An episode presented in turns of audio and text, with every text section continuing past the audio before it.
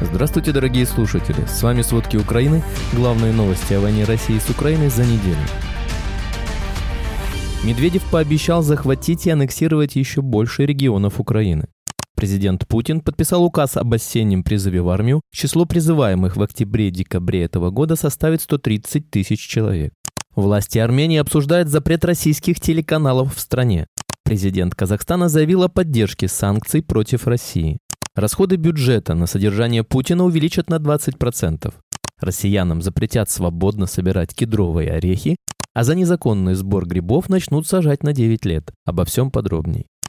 Российские военные продолжают воевать в Украине, пока не присоединят еще больше регионов, которые Москва считает исконно российскими. Об этом заявил заместитель председателя Совета Безопасности Дмитрий Медведев. Специальная военная операция будет продолжаться до полного уничтожения нацистского киевского режима и освобождения от врага исконно русских территорий. Победа будет за нами, а новых регионов в составе России будет больше, написал он в телеграм-канале. О каких регионах идет речь, бывший президент России не уточнил. Напомним, осенью 2022 года российские власти провели на захваченных территориях Донецкой, Луганской, Запорожской и Херсонской областей Украины так называемые референдумы о вхождении в состав России. Тогда Владимир Путин заявил, что жители присоединенных территорий становятся гражданами России навсегда. Год спустя он подписал закон, согласно которому 30 сентября стало днем воссоединения аннексированных Россией регионов. При этом российская армия полностью уже не контролирует территории ни одной из четырех этих областей. Херсон, взятый российскими войсками в начале марта, вернулся под контроль Киева уже в октябре. Он был единственным областным центром Украины, взятым в ходе так называемой спецоперации.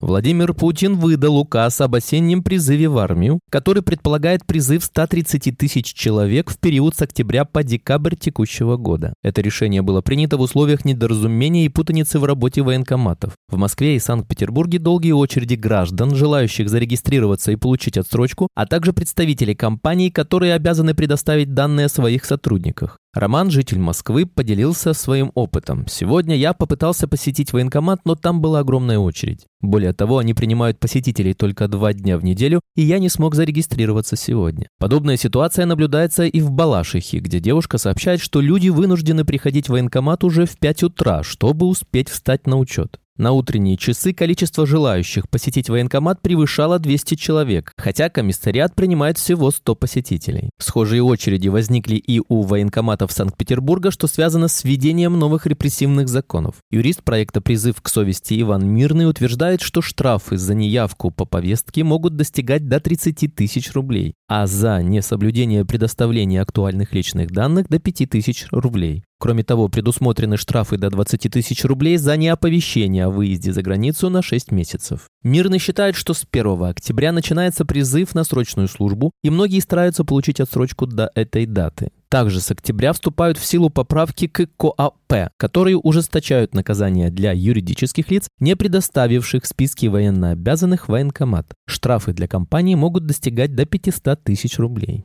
29 сентября силы обороны Украины ввели контрнаступательные действия на западе Запорожской области и в районе Бахмута Донецкой области. Об этом говорится в отчете Института изучения войны. По информации аналитиков, российские источники сообщали об атаках ВСУ севернее Работиного, а также вблизи Вербового и Новопрокоповки 28 и 29 сентября. Российские войска продолжили наступление, но не продвинулись на линии Авдеевка-Донецк. По данным Генштаба ВСУ, украинские войска отразили российские атаки к югу от Авдеевки и Тоненького вблизи Невельского и Новомихайловки и Маринки. Председатель Запорожской ОГА Юрий Малашко сообщил, что российские войска сегодня около 10.20 нанесли два ракетных удара по территории Матвеевской ОТГ. Известно о пяти пострадавших, тип ракеты устанавливается. Армия России утром 30 сентября снова обстреляла Херсон. Снаряды попали в гимназию. Об этом сообщил глава Херсонской УВА Александр Прокудин. Повреждены окна, стены, потолок и целые учебные классы местной гимназии. В УВА добавили, что пострадавших нет. Кроме этого стало известно, что под обстрел россиян также попала Нововоронцовка. Там огнем повреждены магазин, кафе и аптека. Пострадали частные усадьбы. В частности, боеприпасы попали в огороды и хозяйственные постройки. В общей сложности армия России выпустила по поселку 10 артс снарядов.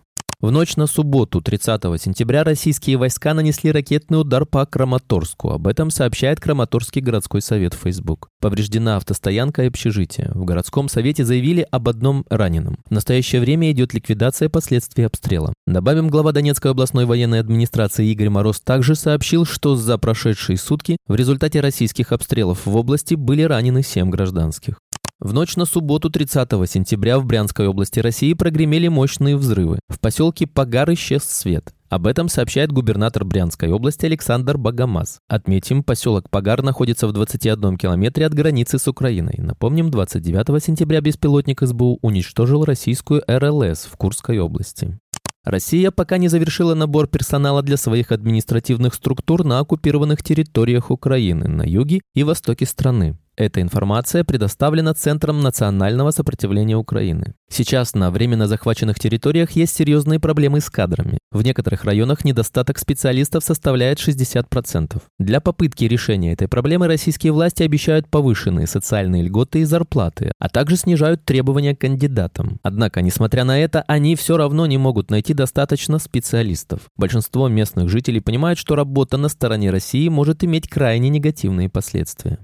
По сообщению британской разведки, после вспыхнувшего бунта Кремль продолжает взаимодействовать с частной военной компанией «Вагнер». Тем не менее, теперь власти проявляют более строгий контроль и бдительность в отношении этой организации. Так, 29 сентября Владимир Путин встретился с бывшим главой штаба Вагнера Андреем Трошевым. Ему поручили координировать мобилизацию так называемых добровольческих боевых отрядов. Отмечается, что во время бунта, организованного бывшим лидером Вагнера Евгением Пригожиным, Трошев перешел на сторону Москвы и стимулировал бойцов Вагнера заключать контракты с Министерством обороны. На встрече также присутствовал заместитель министра обороны Юнас Бек Евкуров. По мнению британских разведчиков, поддержка Кремля для Тошева и Евкурова свидетельствует о том, что Россия планирует будущее участие частных военных компаний, включая Вагнер. Тем не менее, заметно, что Кремль теперь более осторожен и сдержан в своих отношениях с боевиками Вагнера.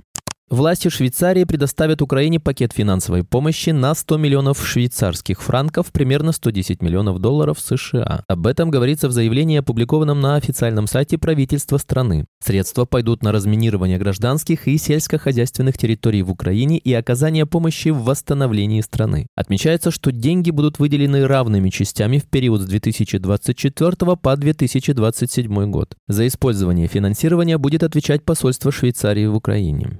Власти Великобритании ввели новые санкции против России в ответ на проведение псевдовыборов на временно оккупированных территориях Украины. Об этом говорится в заявлении, опубликованном на сайте правительства страны. В санкционный список попали как российские чиновники, причастные к недавним фиктивным выборам в Крыму и Херсонской, Запорожской, Донецкой и Луганской областях Украины, так и россияне, участвовавшие в прошлогодних фиктивных референдумах. Ограничения были введены против 11 физических и юридических лиц, среди них Центральная избирательная комиссия ЦИК России, России, секретарь ЦИК России Наталья Бударина, глава оккупационной администрации Херсонской области Андрей Алексеенко, глава так называемой избирательной комиссии Херсонщины Марина Захарова. Власти Армении могут отключить российские телеканалы на территории страны, заявила депутат парламента от правящей партии «Гражданский договор» Лусини Бадалян. Эти вопросы обсуждаются, какое решение будет принято, заявит соответствующие ведомства, сказала она. Сама Бадалян считает такие меры движением в правильном направлении. Когда что-то угрожает безопасности государства, то эти шаги должны быть сделаны и решения будут приняты, подчеркнула она. Ранее глава аппарата премьера Араик Арутунян обвинил российские госсми в гибридной войне против Армении. Он назвал абсолютной дезинформацией заявление пропагандиста Георга Хачатуряна в эфире НТВ о том, что демонстранты, прорвавшиеся в здание правительства в ходе протестов из-за Нагорного Карабаха, наткнулись там на десантников США. Он также отметил, что самыми яркими пропагандистами на российских телеканалах являются именно армяне. Главред Арти Маргарита Симонян, ее муж Тигран Киасанян, создатель Life Арам Габрилянов, главред радио «Говорит Москва» Роман Бабаян, политологи Сергей Кургинян, Семен Багдасаров и Андраник Мигранян. Казахстан будет однозначно следовать санкционному режиму, введенному против России, заявил президент Казахстана Касым Жамарт Такаев на встрече с канцлером Германии Олафом Шольцем. Имеем контакты с соответствующими организациями по соблюдению санкционного режима и каких-либо опасений немецкой стороны в отношении возможных действий, направленных на обход санкционного режима, мне кажется, не должно быть, заявил Такаев. Возможный переход России на китайскую модель валютного рынка, включая введение двух курсов рубля внутренний и внешний, может иметь серьезные негативные последствия для российской валюты, предупредил глава ВТБ Андрей Костин. Он выразил опасения по поводу введения жестких административных мер, таких как двойной обменный курс может создать значительное разделение между курсами, например, 150 и 250. Костин предложил вместо этого следовать мерам, введенным Центробанком, и постепенно возвращаться к более стабильной и низкой валютной курсовой политике политики. Глава Сбербанка Герман Греф также выразил опасения по поводу введения мембраны для рубля на валютных рынках, рассматривая это как шаг назад в направлении ограничения конвертируемости. Он отметил, что подобный подход был характерен для Советского Союза и может негативно сказаться на экономике. Ранее министр экономики России Максим Решетников предложил рассматривать китайскую модель для поддержки рубля, разделяя валютный рынок на внутренний и внешний, сохраняя единство курса рубля. Это предложение было высказано в контексте необходимости обеспечения стабильности российской валюты в условиях ее падения. В течение ближайших лет обеспечение президента России Владимира Путина обойдется российским налогоплательщикам в 74,7 миллиарда рублей. Эта сумма предусмотрена в проекте федерального бюджета на 2024-2026 годы, который был предоставлен в Госдуме. Сравнив с предыдущим трехлетним бюджетом, расходы на президента увеличатся на 20% или 12,79 миллиарда рублей, согласно пояснительной записке к документу. За три года это составляет сумму сопоставимую сопоставимую с годовым бюджетом среднего российского региона, например, Ивановской области – 73,3 миллиарда рублей, или Курганской области – 74,6 миллиарда рублей. Год от года расходы на содержание президента будут на 26% превышать расходы на федеральный проект развития масштабных научных и научно-технологических проектов – 18,9 миллиарда рублей, вдвое больше, чем на развитие кадрового потенциала IT-отрасли – 12,6 миллиарда рублей, почти в пять раз больше, чем на федеральный проект по развитию искусственного интеллекта интеллекта 5,2 миллиарда рублей и в 20 раз больше, чем на федеральный проект по обеспечению медицины квалифицированными кадрами 1,2 миллиарда рублей. Этот рост расходов на президента станет рекордным среди всех ветвей власти. Например, расходы на аппарат правительства в 2024 году увеличатся всего на 9% до 10,655 миллиарда рублей. Российские власти готовятся ввести строжайший контроль над сбором кедровых орехов горожанами. Законопроект с предложением о внесении соответствующих поправок в Лесной кодекс России был предоставлен группой сенаторов и депутатов, включая зампреда Совета Федерации Юрия Воробьева и главу Комитета Госдумы по аграрно-продовольственной политике и природопользованию Александра Двойных. Согласно этому законопроекту, власти регионов получают право устанавливать места, сроки и лимиты сбора кедровых орехов физическими лицами. Цель этой меры – борьба с незаконной продажей орехов, которые собираются под видом для собственных нужд. Стоит отметить, что с 1 августа 2023 года правительство России внесло кедровый орех корейской сосны в список стратегически важных товаров и ресурсов. Теперь за контрабанду этих орехов предусмотрено наказание вплоть до 12 лет лишения свободы.